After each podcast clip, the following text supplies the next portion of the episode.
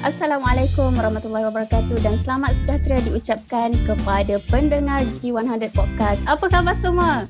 Hari ini episod ke-56 kita akan berbicara tentang buat apa simpan emas. Perkenalkan dulu saya uh, selaku moderator pada malam ini Nur Nazifah selaku priority dealer dan saya perkenalkan moderator kedua Tuan Nik Kamal selaku partner saya lah pada malam ini.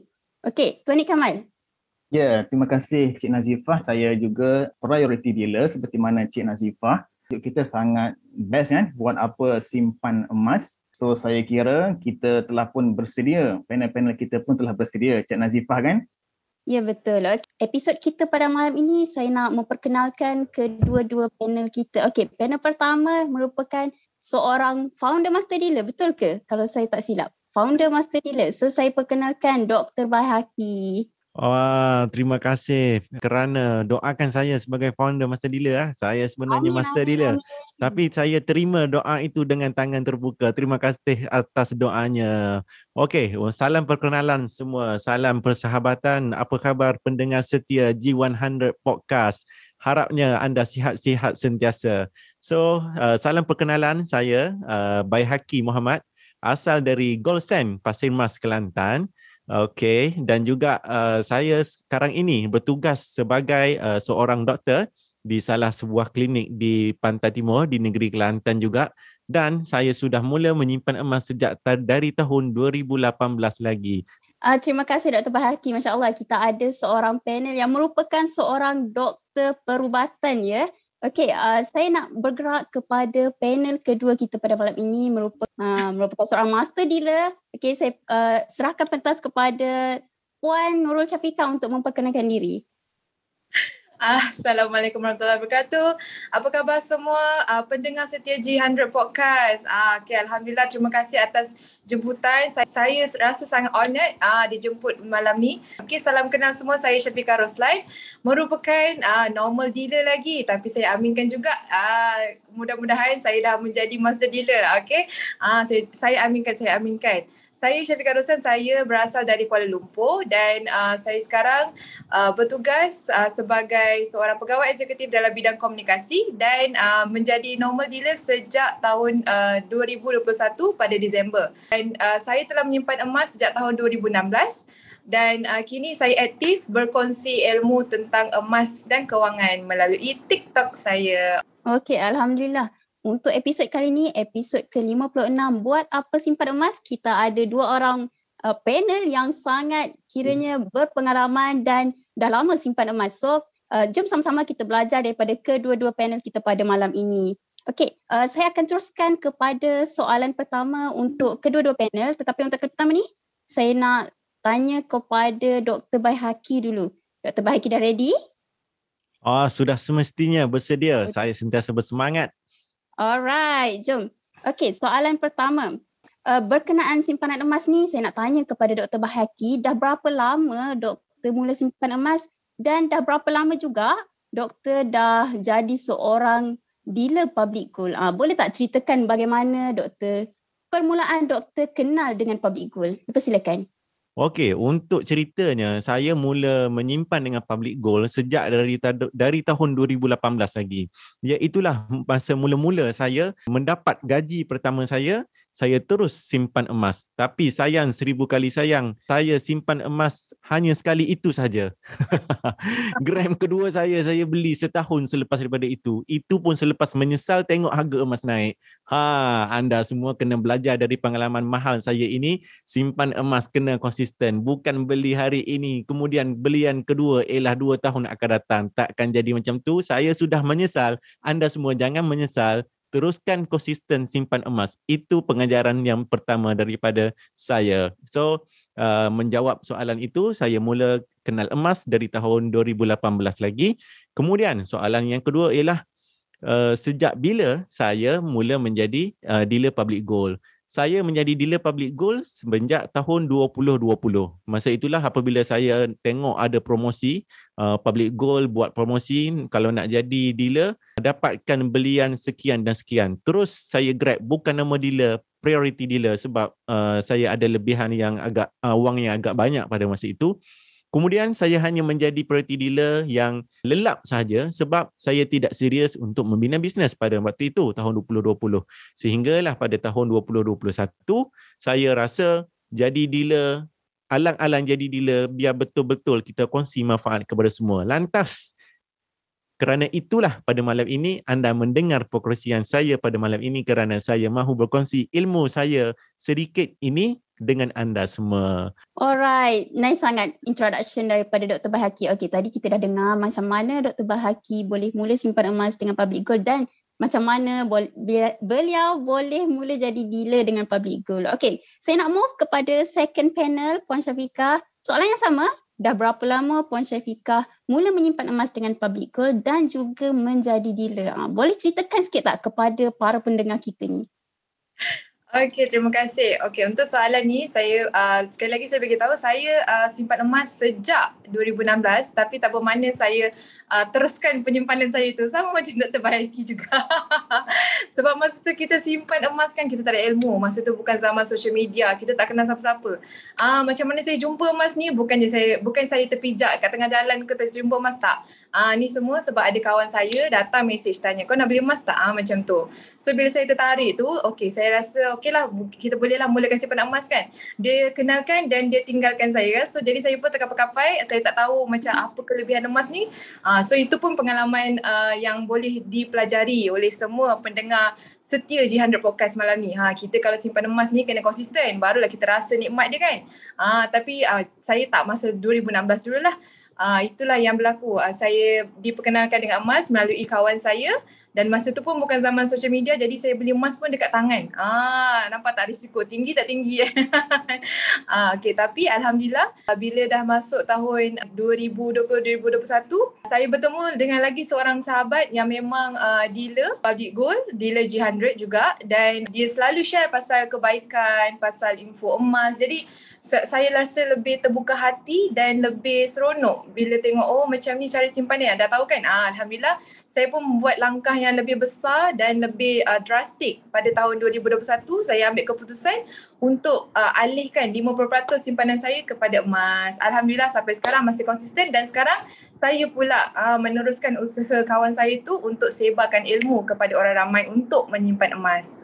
Okey, terima kasih kepada Puan Syafiqah, Masya Allah dan juga Dr. Bayhaki. Saya kira uh, soalan pertama tadi itu telah pun membuka minda para pendengar setia G100 Podcast sekalian tentang bagaimana supaya kita ini belajar untuk uh, menyimpan emas serta yang menarik tadi itu ialah kita mudah-mudahan kita dapat belajar supaya tidak menyesal daripada segi teknikal kita menyimpan emas insya-Allah. Okey.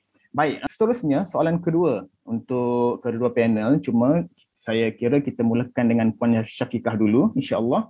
Puan Syafiqah dari sudut pengalaman Puan Syafiqah sendiri ya, buat apa menyimpan emas ni? Apakah daya tarikan yang ada pada emas ini sebenarnya berbanding mungkin daripada ialah daripada benda-benda lain kan. Untuk soalan ni uh, agak menarik soalan dia sebab uh, saya boleh relate bila orang tanya buat apa simpan emas ni kan. Uh, soalan yang selalu ditujukan dan it was a question in my mind tapi alhamdulillah dah terjawab. Okey, uh, saya bagi tahu yang saya sendiri pun ada simpan dekat banyak-banyak portfolio. Saya memang ada sedikit background finance uh, tapi so saya aware tentang uh, kita kena diversify portfolio. Tapi dalam banyak-banyak portfolio, saya rasa simpan emas ni simpanan yang paling tenang. Dia sangat-sangatlah tenang sebab sebagai penyimpan emas yang sentiasa senyum, kita tak perlu pun sebenarnya risau harga emas tu kan. Ah itu satu benda yang saya rasa agak mahal. Ah jadi bila saya dah mula simpan emas, saya rasa agak tenang, itulah keistimewaan. Dan that's why saya rasa macam okay saya nak konsisten supaya saya tak pening nak kena tengok graf hari-hari kan? Uh, macam sekarang ni lah uh, banyak orang yang terciduk juga kan? Uh, jadi kita uh, Alhamdulillah saya tak macam tu. Uh, jadi saya adalah seorang penyimpan emas yang sedang senyum lah. Okay and then uh, soalan seterusnya apa daya tarikannya Uh, selain daripada uh, simpanan emas ni uh, orang kata apa tak perlu kita nak risau harga dia naik turun kan? Sebabnya kita uh, nak simpan untuk long term. Saya suka sifat emas yang merupakan kalis inflasi. Uh, sebab saya pun ada simpanan kat tempat lain di mana dividennya dalam bentuk wang ringgit uh, walaupun kita simpan-simpan-simpan, bila duit dividen dapat dalam bentuk ringgit, ah uh, memang gone. Memang gone. ah uh, walaupun dapat dividen tu kita tunggu tunggu tunggu pop ah uh, hilang macam tu. Tak tahulah. Saya tak adalah upgrade sport rim tapi adalah tukar langsi Kia sikit kan. Ah uh, hilanglah juga kan.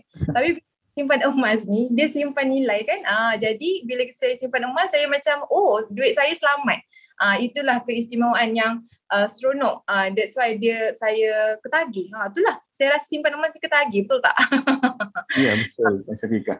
Ah memang sangat padu jawapan Puan Syafiqah dan saya sangat tertarik apabila Puan Syafiqah menyebut simpanan emas ini adalah simpanan yang menenangkan. Itu satu satu istilah yang saya rasa kali pertama saya dengar tu kan. Uh, dan dia macam mungkin kalau simpan duit uh, duit cash ni memang uh, rasa memang tak tenang lah asyik-asyik nak oh, belanja kan uh, macam tu Okey, terima kasih Puan Syafiqah. Seterusnya kita beralih kepada Dr. Bayhaki pula. Eh. Soalan yang sama Dr. Bayhaki.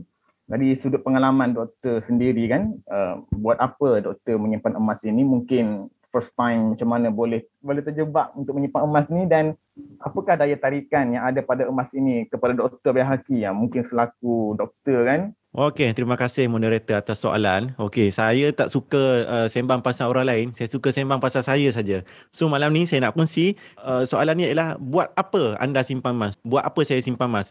Saya sebenarnya simpan emas ni sebab saya fikir sebab saya tahu dah uh, daripada gaji kita, pendapatan kita, kita kena simpan 10% daripada pendapatan tu menjadi aset yang bernilai iaitu emas. Sebab sebelum saya kenal public gold, saya dah saya dah baca banyak-banyak pasal buku kewangan. Saya baca buku Rich Dad Poor Dad, itu pun cakap pasal uh, adakan simpanan. Saya baca buku The Richest Man in Babylon.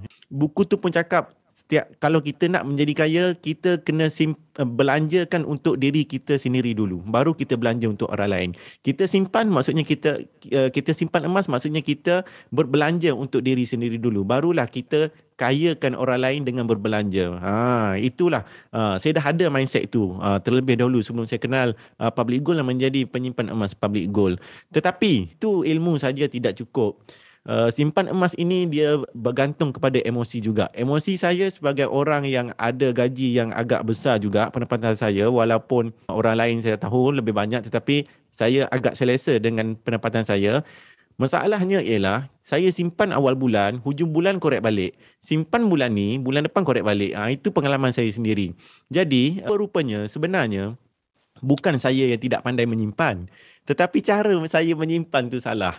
Sehinggalah saya kenal emas ni, apabila saya kenal emas, barulah saya tahu cara untuk kekalkan kekayaan saya ataupun cara untuk mengelakkan uh, senang cerita ubat anti boros lah emas ni. Ha, ubat anti boros, cara untuk mengelakkan saya boros berbelanja dan pastikan kekayaan saya itu kekal lama ialah dengan menukarkan uh, sedikit daripada wang ataupun gaji kita pendapatan kita dalam bentuk emas. Jadi kalau tanya saya kenapa saya simpan emas, itulah sebabnya sebab saya nak elakkan sifat boros pada diri saya sendiri. Dan juga yang kedua untuk saya kekalkan kekayaan itu kekal berada bersama saya. Bukanlah uh, setiap-tiap bulan ataupun tiap-tiap dapat gaji saya kayakan orang lain saja. Emas akan meng- mengayakan diri saya sendiri. Apakah daya tarikan yang ada pada emas ni pertama makin simpan makin sayang. Ada duit makin simpan makin rasa nak guna.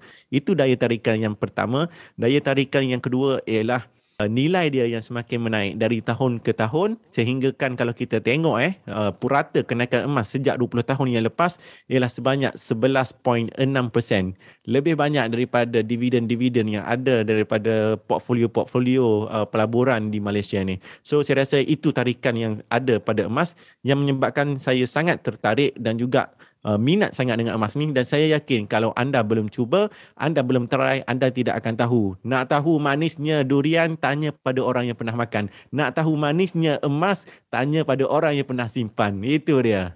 Ya, itu dia. Masya Allah, satu perumpamaan yang sangat menarik daripada Dr. Behaki. Maksudnya kita kena rasa sendiri menyimpan emas itu baru kita tahu macam mana dia punya daya tarikan yang ada pada emas itu. Eh. Masya Allah. Uh, Cik Nazifah, mungkin kita boleh teruskan kita punya soalan seterusnya. Silakan. Okay, sure Tuan Kamal. Sebenarnya tadi saya tertarik dengan uh, ayat yang dikeluarkan oleh Dr. Bahaki tadi. Kayakan diri sendiri sebelum kayakan orang lain. Sebab sebelum ni, kalau kita lihat uh, orang suka bila dia kaya, dia banyak berbelanja sebab nak tunjuk dia kaya kan. Tapi sebenarnya kayakan diri dulu, simpan untuk diri sendiri dulu, barulah kayakan orang lain iaitu kita berbelanja dahulu. Okey, untuk saya saya akan proceed kepada soalan ketiga untuk panel yang pertama. Ah, panel pertama kita kita kembali semula kepada Dr. Bayhaki. Okey, doktor. Uh, apa saranan doktor untuk pendengar kita di luar sana yang nak mulakan simpanan emas tapi masih orang kata ada rasa takut, ada rasa risau. Ada tips tak untuk para pendengar kita nak mulakan simpanan emas? Silakan Dr. Bahaki. Ah, sudah semestinya ada. Saya ada dua tips saja sebab saya tak nak bagi tahu banyak nanti anda semua pun tak dapat follow banyak. Saya bagi tahu dua, follow dua ni benda tu akan settle. Okey, tips uh, untuk bermula yang pertama ialah anda cari uh, syarikat ataupun company yang sudah lama dan sudah terbukti dia punya credibility dalam sesuatu industri. Sebagai contoh, sangat berada di depan mata kita, Public Gold sudah ada di Malaysia bukan semalam, bukan minggu lepas, bukan bulan lepas, bukan tahun lepas.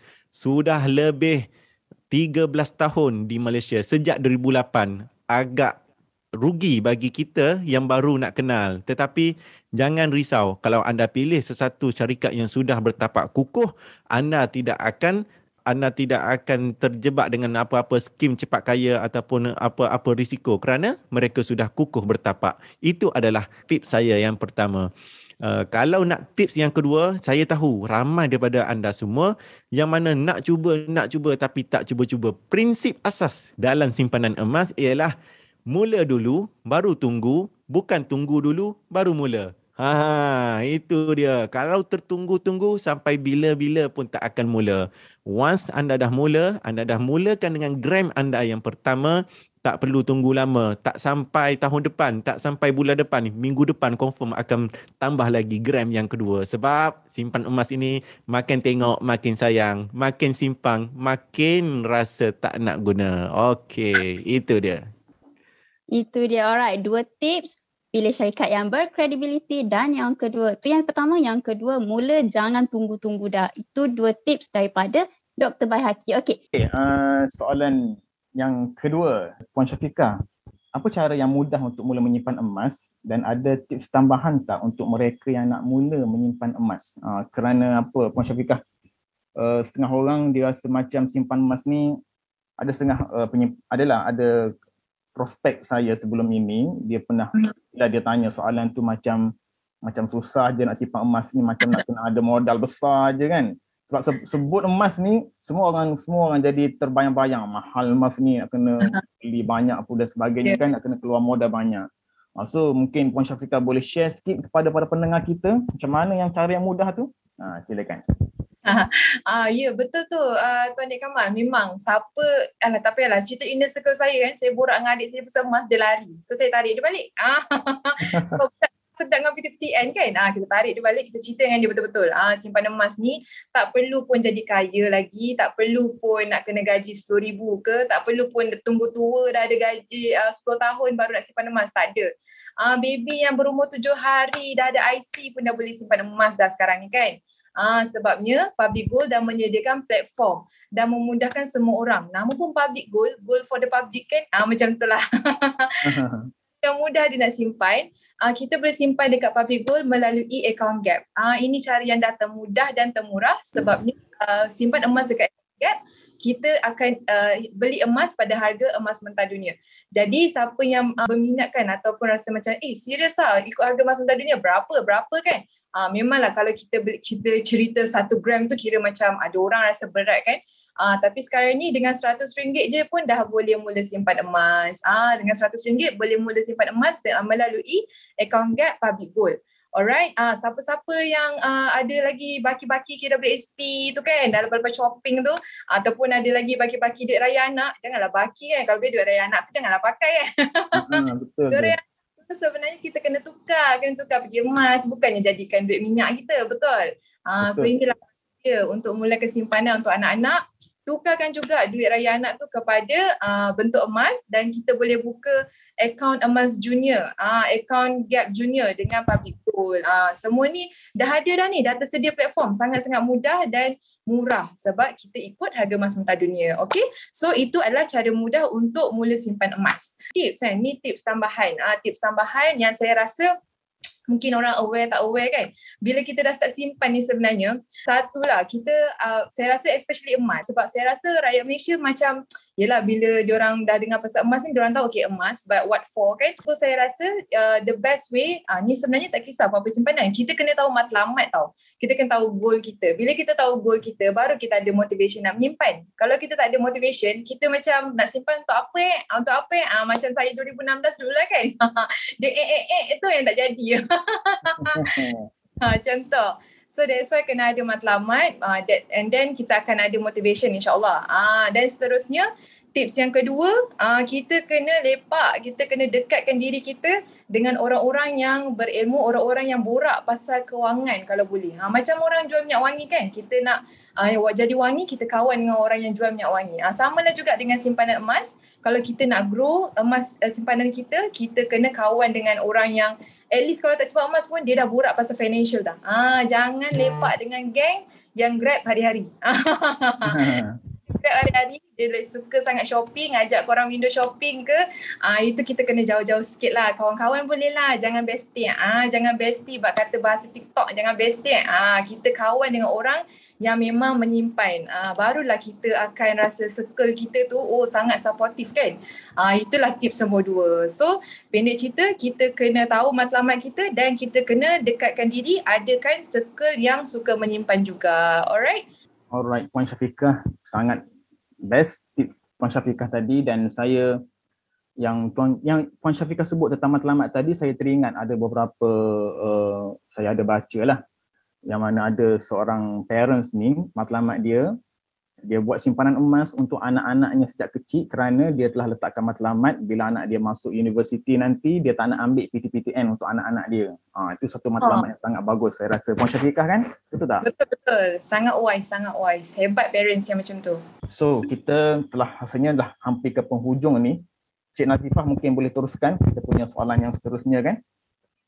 Ya, Tuan Kamal. Okey. Um, dari tadi lagi kita teng- kita dengar perkongsian daripada kedua-dua panelis hebat kita. Dan kita dah tahu simpanan emas ni sesuai untuk simpanan kalis inflasi, simpanan untuk jangka masa panjang dan simpanan untuk anti bocor. Maksudnya kita tak nak bagi simpanan kita bocor ke tempat-tempat yang lain kan. Tapi ah kita nak tahu dalam sesi yang pendek ni uh, panel tak dapat nak kongsikan semua ilmu, semua yang panel tahu, semua pengalaman yang panel ada kan. So, saya nak tanya kepada Dr. Bahaki dan juga Puan Syafiqah. Macam mana para pendengar G100 Podcast ni nak hubungi Dr. Bahaki dan uh, Puan Syafiqah?